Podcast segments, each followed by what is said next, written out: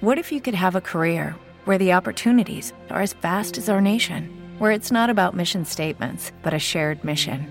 At U.S. Customs and Border Protection, we go beyond to protect more than borders from ship to shore, air to ground. Cities to local communities, CBP agents and officers are keeping people safe. Join U.S. Customs and Border Protection and go beyond for something far greater than yourself.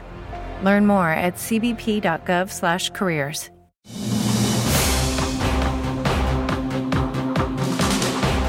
Polêmica no Senado. Possível fraude em assinatura de requerimento para a CPI do MEC causa tumulto nos bastidores da casa. Alguns senadores retiraram apoio à comissão por entender que o debate seria apenas palco eleitoral da oposição. A Assembleia Legislativa de Minas pode votar hoje parecer sobre o veto do governador Romeu Zema ao reajuste maior para servidores do Estado. O relatório do deputado Sávio Souza Cruz passa por análise pela manhã. À tarde, o plenário da Assembleia tem duas sessões extraordinárias para avaliar o tema. Perigo no trânsito. Uberlândia registra dois capotamentos e um acidente com carro e motocicleta no fim de semana.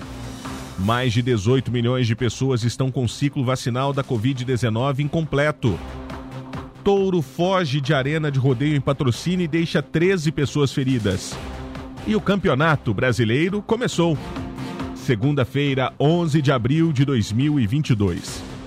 O Jornal Educador está no ar.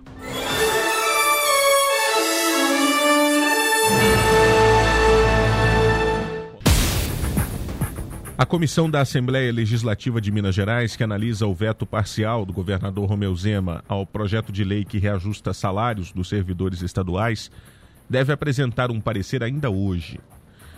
Após a aprovação do relatório, o veto já poderá ser avaliado pelos parlamentares em plenário.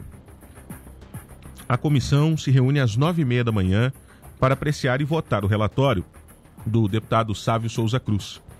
Outras duas reuniões extraordinárias às duas da tarde e às quatro da tarde, foram convocadas para que o assunto possa ser esgotado já nesta segunda-feira. A comissão é formada por outros quatro parlamentares e todos eles votam, além do relator, o presidente, Sargento Rodrigues, do PL, o vice-presidente, professor Cleiton, do PV, além de Beatriz Cerqueira, do PT, e Guilherme da Cunha, do Novo. A tendência é que o relatório aprovado na comissão sugira a derrubada do veto do governador. Romeu Zema vetou dois artigos do projeto de lei aprovado na Assembleia que concede reajustes salariais ao funcionalismo público. O governador havia proposto uma recomposição salarial de 10,06% no vencimento dos servidores. No entanto, quando o legislativo fez diversas, no entanto, o legislativo fez diversas alterações no texto, dentre elas reajustes maiores para três categorias. Para os servidores da saúde e da segurança pública, o aumento seria de 24% e para os professores, aumento de 33%, para que o salário pudesse ser equiparado ao piso nacional da categoria. Essas alterações feitas pelo Legislativo é que foram vetadas pelo governador.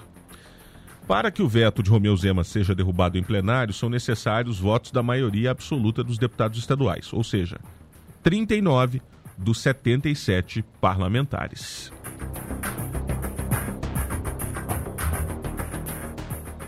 Uma possível fraude na assinatura da CPI do MEC se tornou uma polêmica no fim de semana. A CPI do MEC sequer teve pedido de criação protocolado, mas já é alvo de muita polêmica.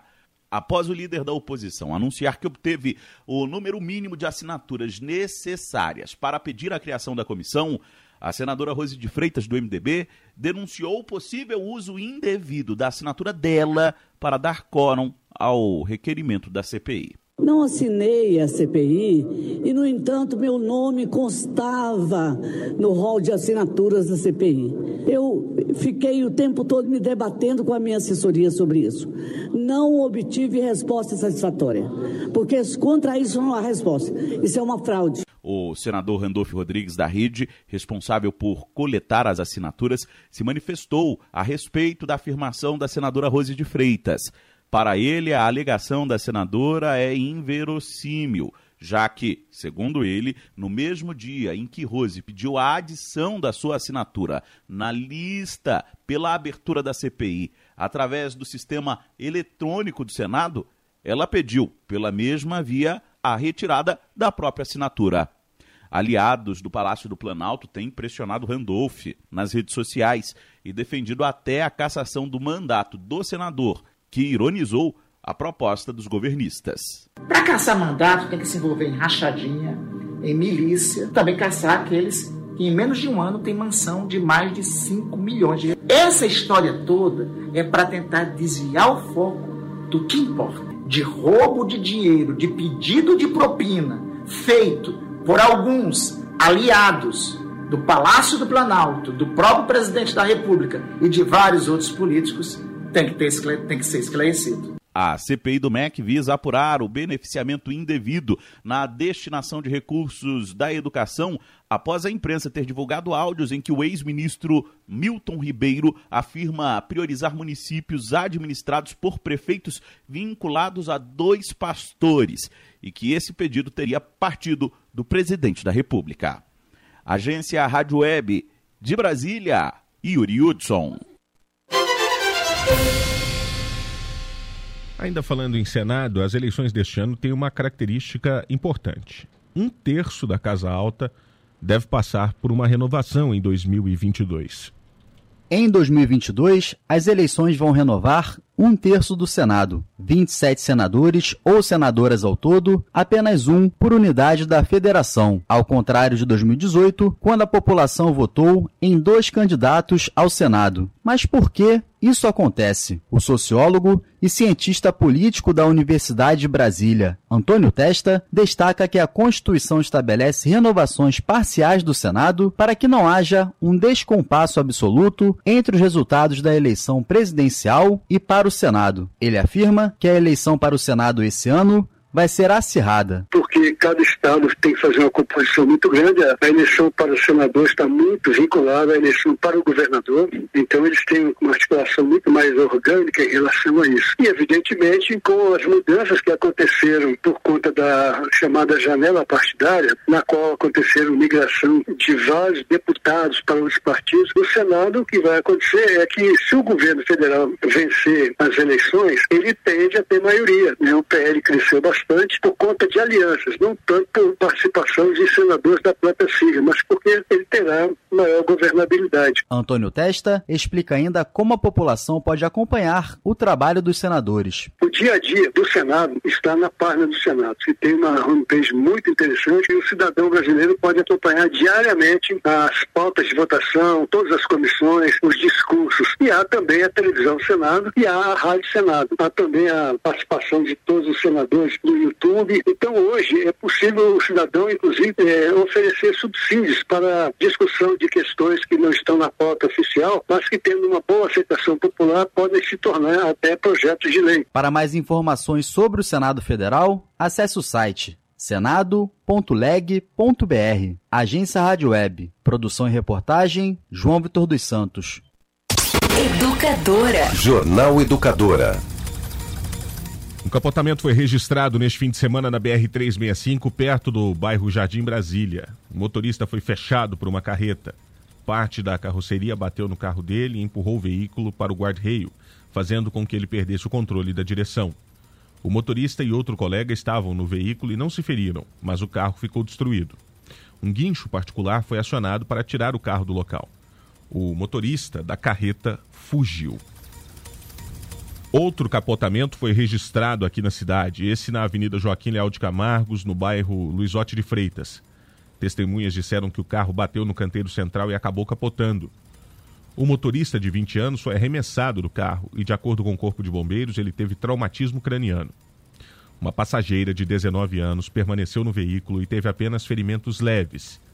Os dois foram levados ao pronto-socorro da UFO. E mais uma situação perigosa no trânsito de Uberlândia. Um carro desrespeitou o pare no bairro Mansur e bateu em uma motocicleta. A passageira da moto ficou em estado grave, com traumatismo craniano. E o piloto teve ferimentos leves no braço.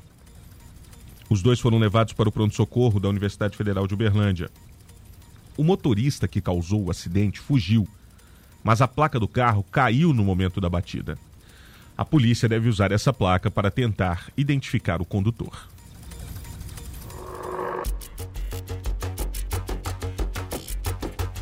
O presidente Jair Bolsonaro participou de uma missa na cidade de Bandeirantes, no interior do Paraná, no último sábado. Acompanhado da esposa Michele e da filha Laura, Bolsonaro fez a primeira leitura da Bíblia.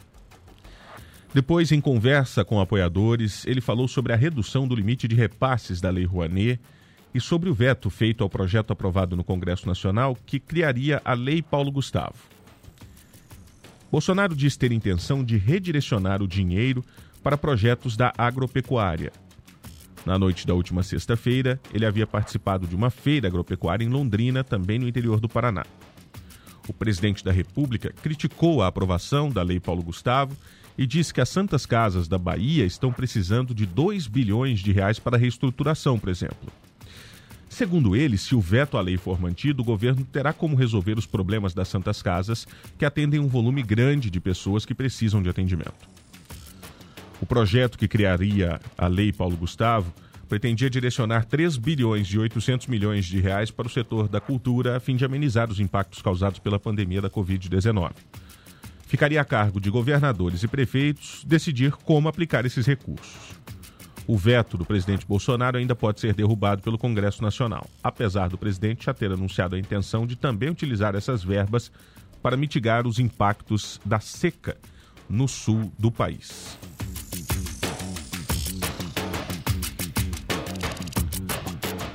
Olha, mais de 18 milhões de pessoas em todo o país estão com ciclo vacinal incompleto, ou seja, não tomaram a segunda dose da vacina contra a Covid-19. Os números foram divulgados pelo Ministério da Saúde nesta sexta-feira. Segundo a pasta, se estas pessoas estivessem com o esquema vacinal em dia, o Brasil contaria com mais de 88% do público-alvo completamente vacinado. A data para o retorno ao posto de imunização é informada assim que a primeira dose é aplicada. A vacinação completa é indicada para redução nos números de casos e óbitos. Esta tendência de queda é observada no número de novos casos de Covid-19, que ultrapassou a marca de 60 dias seguidos em queda, desde o pico da variante Ômicron em fevereiro. Todos com 5 anos ou mais podem procurar um posto de vacinação e se proteger com a primeira, segunda ou dose de reforço, de acordo com as regras de cada estado. Ao todo, mais de 476 milhões de doses já foram distribuídas para as unidades da federação. Com supervisão de Sheila Noleto, da Rádio Nacional em Brasília, Igor Cardim. Este é o Jornal Educadora. 13 pessoas ficaram feridas na noite da última sexta-feira em patrocínio, depois que um touro pulou a porteira e caiu no meio do público que acompanhava um rodeio na cidade. A polícia, que fazia o patrulhamento no evento, percebeu a movimentação e deu apoio à organização do evento na contenção do animal. Os feridos foram atendidos pelos socorristas e ambulâncias do evento e encaminhados ao pronto-socorro da cidade, as informações dão conta de que todos tiveram apenas ferimentos leves. A Santa Casa de Patrocínio informou que dois pacientes, uma criança e uma idosa, foram encaminhadas do pronto-socorro para a Santa Casa na madrugada de sábado. A criança passou por cirurgia no tornozelo e a idosa no braço. As cirurgias foram bem sucedidas e os dois pacientes receberam alta na tarde de ontem. Vale destacar que o grande problema nesse caso aqui em patrocínio não foi exatamente o salto que o touro deu, mas sim a fuga das pessoas do local ali.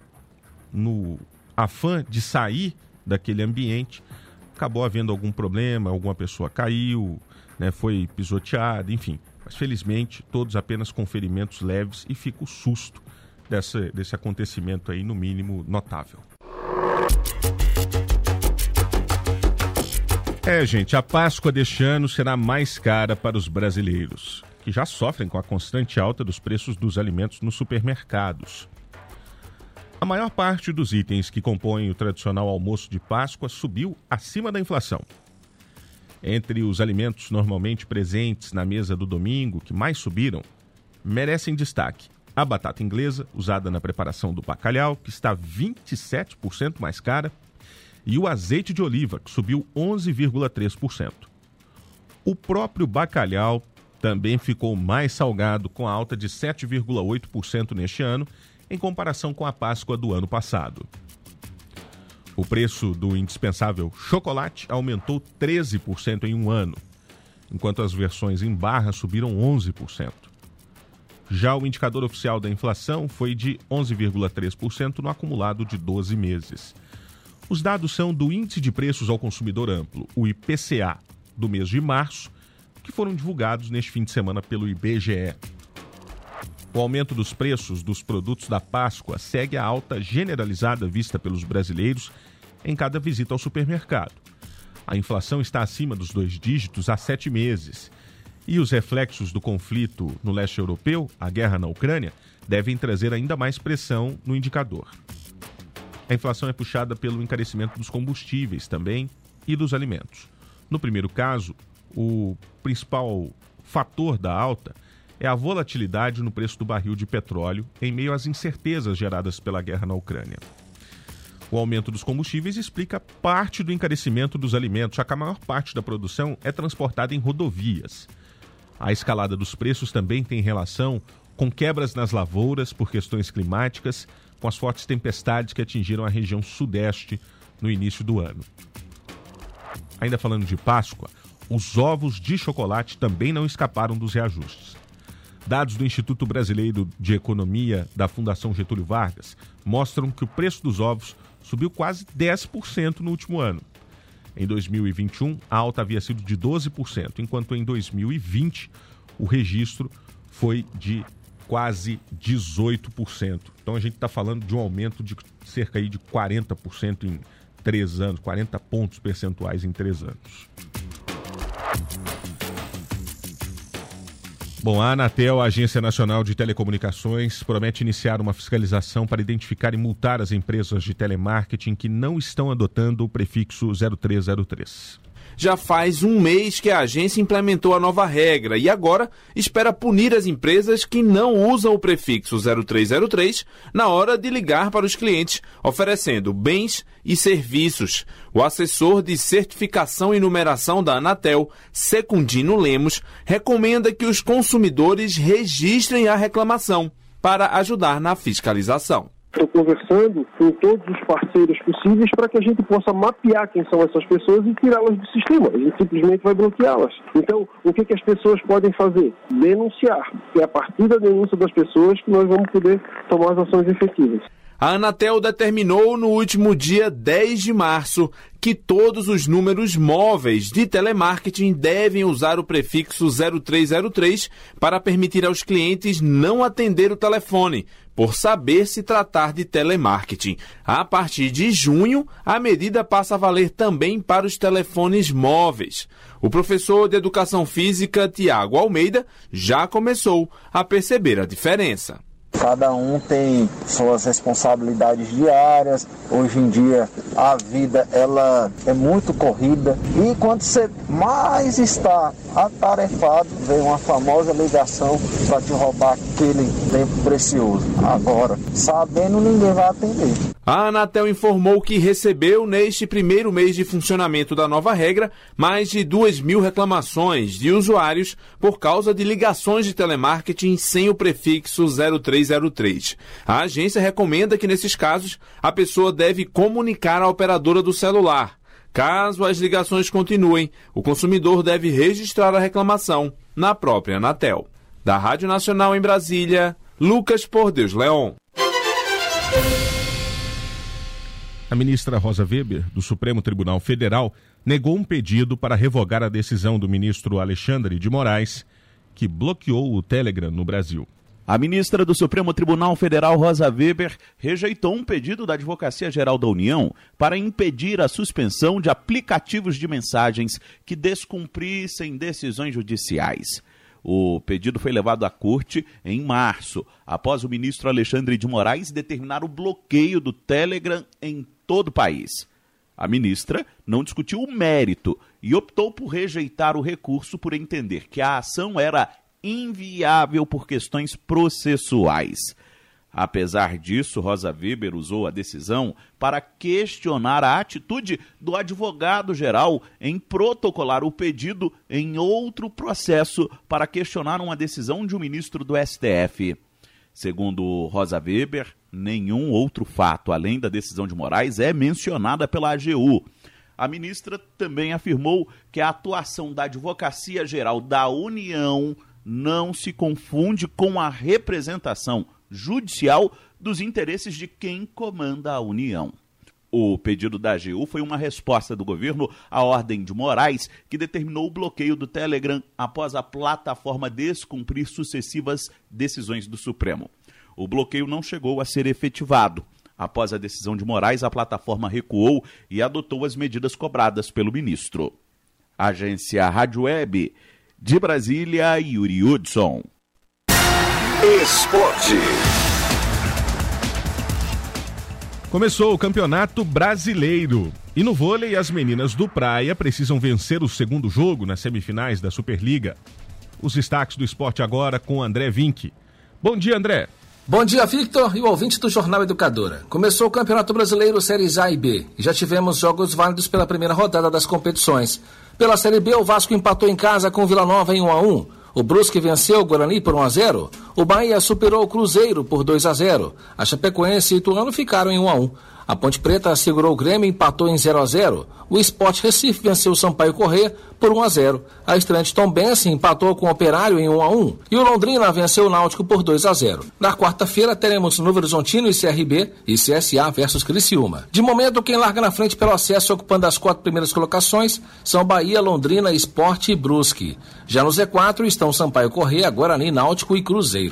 Já pela Série A, o Fluminense estreou em casa empatando com o Santos em 0 a 0. O Atlético Goianiense empatou com o Flamengo em 1 a 1. O Palmeiras perdeu em casa para o Ceará por 3 a 2. O Coritiba venceu o Goiás por 3 a 0. O atual campeão Atlético Mineiro venceu o Inter por 2 a 0. O Botafogo foi surpreendido em casa e perdeu por 3 a 1 para o Corinthians.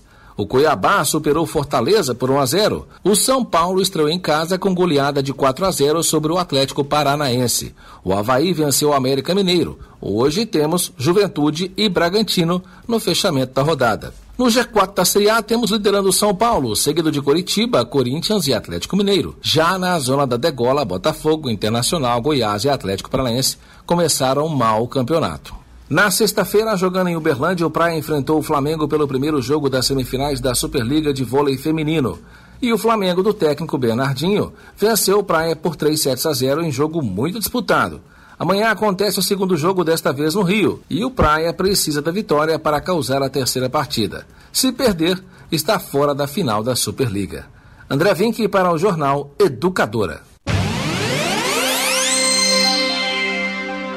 A presidência da França será decidida novamente no dia 24 deste mês em um duelo entre Emmanuel Macron e a candidata da extrema-direita Marine Le Pen.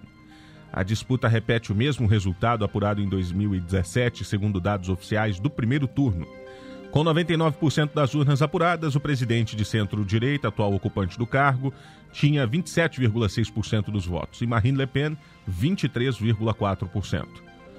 O resultado reflete a grande insatisfação com a atual presidência e a preocupação do eleitorado com o aumento do custo de vida.